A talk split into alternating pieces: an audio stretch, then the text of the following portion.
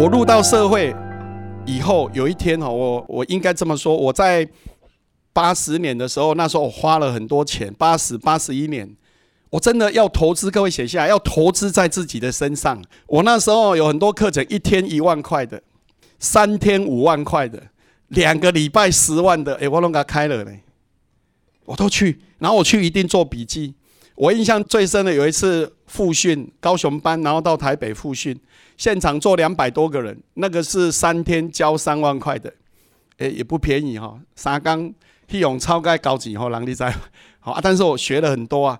然后回台北复训，老师在台上说：“各位同学，我教的东西你们回去真正复习五次的举手，很丢春波几十个啊。超过十次的举手，无人也就存过；超过十六次的，就只有我。”所以后来我成为老师，其他都没有啊。差别在哪里？写下来，重复十六次以上，你才会变习惯，才会进入你的潜意识啊。所以各位，你抄的笔记啊，不要今天抄一抄，回家就卡起来，从此不见天日啊。我跟你讲，那你还是你啊。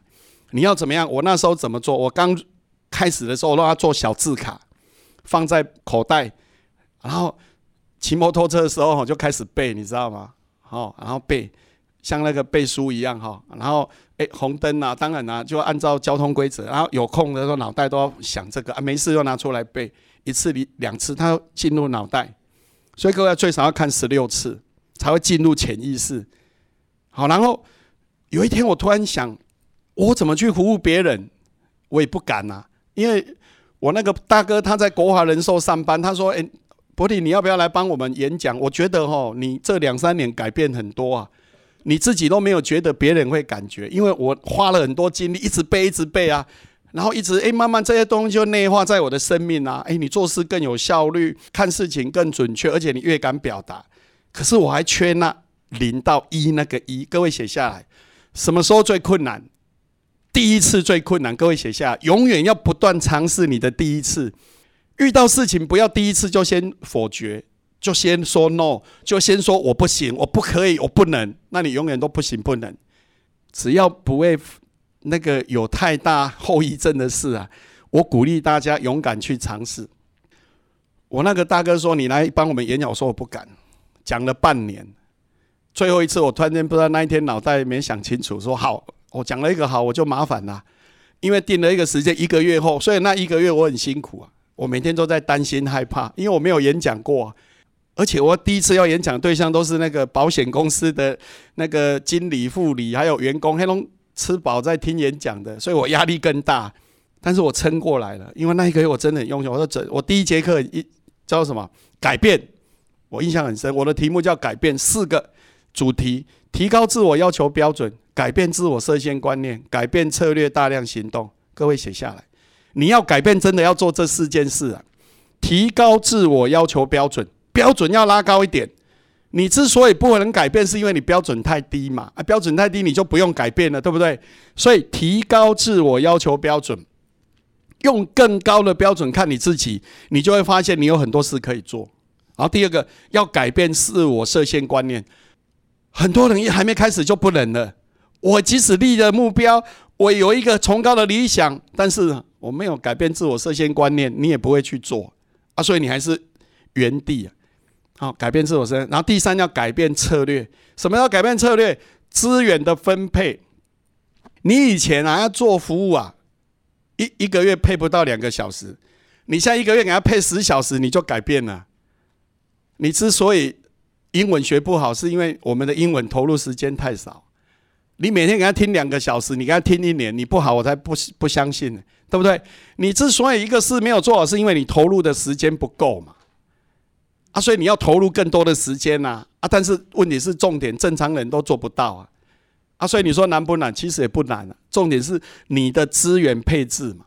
那有一些学习是要花钱的嘛，有一些是不用钱的，但是无论要不要花钱，那就是也是一个过程。譬如说我的学历，当时我是正修毕业，啊，后来我用同等学历去念中山人管的硕士班嘛。那各位在这件事情里面，你要投入什么？第一个，你要缴学费啊，对不对？啊，你不是学费，中山怎么会让你去念？第二个，你要你要什么？要投入时间啊，要乖乖去上课啊，作业要交啊，报告也要上去报啊，你才能几年后领到毕业证书嘛，对不对？那你有没有投入金钱？你有没有投入时间？那你都不投入，你当然没有办法拿到那个个硕士学位嘛。第四个就大量行动嘛。那你做了多少？所以各位伙伴，你一定要大量行动。所以那时候我就用这个跟那些分享。结果讲完以后，我那大哥说：“哇，你攻略就赞了呢。”所以我变成固定咖，你知道吗？所以以后啊，一个月我就去讲一次，哦，就开始准备题目。哦，这一次改变，下次谈时间管理，谈人际关系，我就准备了好，哎，每个月一次，然后这样做了不到半年哦，有一天我突然发现，哎，这个东西还蛮好玩的，我就用我爷爷的名义成立一个黄振中文教基金会，然后这基金会只有一个目的，就是办演讲啊，都不用收钱，啊，场地在哪里？场地在我家楼上，所以我也不用场地费，我只要哈。那个每年花几万啊，寄 DM 寄一寄啊，很多人来上课，就这样。哎，我觉得很棒啊。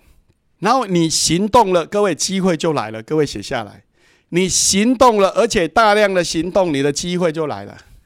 我一个大哥哈，他都有在做那个市民学院的老师，他就跟我说：“哎，你为什么不参加我们高雄市的市民学院？”我说：“好啊，我就去申请啊。”我还花了一二十万增加设备，因为他会来看呐。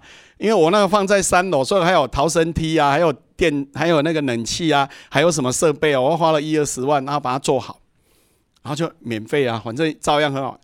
市民学院不能写免费，所以市民学院要写好像一千两百块啊，所以我就说啊，就是写最低，然后就说哎，是来十六堂收一千两百块，然后来了五六十个人，哎，我就有钱啊，我就把它拿来寄地业嘛，我扩大营业。结果下一次来了三百个人。那怎么办？我没有那么多场地啊，我就改去 ECC 国际会议中心，那个民权二路六号那个地下室。我一天呢，一个晚上都有大概三百个学员，我在那边上了三年。但是那三年里面又让我累积很多经验，对不对？有一天我接到一个电话，哎，老师你好，我是高雄电台主持人，我叫林立，我可不可以邀请你来上节目？我那时候已经有信心了嘛。如果在两年前那打给我，一定把他把他挂掉。我说不行，我没有空。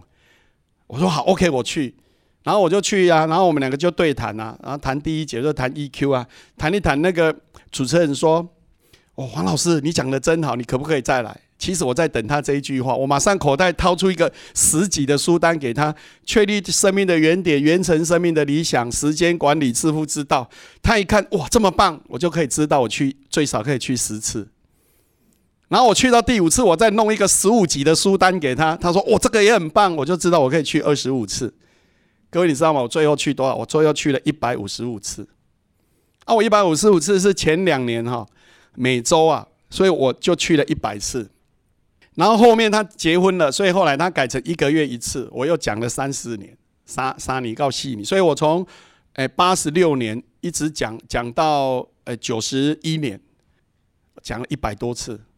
那这一百多次里面，各位也逼着我学习呢，因为我也没有那么多东西可以讲，那怎么办？所以在这中间，我又去那个 CPC 练经营管理顾问师，我又拿了一个经营管理顾问师的执照，然后同步我又去那个中山人管念硕士，我就把这两个东西学的资讯内化完以后，然后在电台这样依序跟所有的听众分享。所以各位服务更多人啊！你看我在电台是不是多服务很多人？有一次我们办那个摸彩，那我就问主持人说：“那我们可以拿什么出来摸彩？”他说：“很简单啊，大哥，你就把以前我们那个录音带啊，把把它 copy 起来送给听众，听众都很喜欢呐。”结果你知道，我们就说：“好，各位你就写一句你的心得，然后用明信片，因为哈，如果你用信封，我们还要再拆啊，很麻烦啊。明信片写在后面，一看就有。那你只要写一句或者心得感想，什么都没有关系，你就寄过来。然后隔一个礼拜去，那主持人多高兴，拿一个盒子。”他说：“大哥，这里面有四百多个人人的回信啊！”我说：“那这样算多吗？”因为大哥，你知道吗？我们电台的统计然后一个人回信代表一百个在听啊。那你给他乘四百乘以一百，代表什么？我们每个晚上有潜在四万个人在听呢。哎，各位，对我来讲，他就是扩大服务啊！我的听众从嘉义以南到恒春以北都听有啊。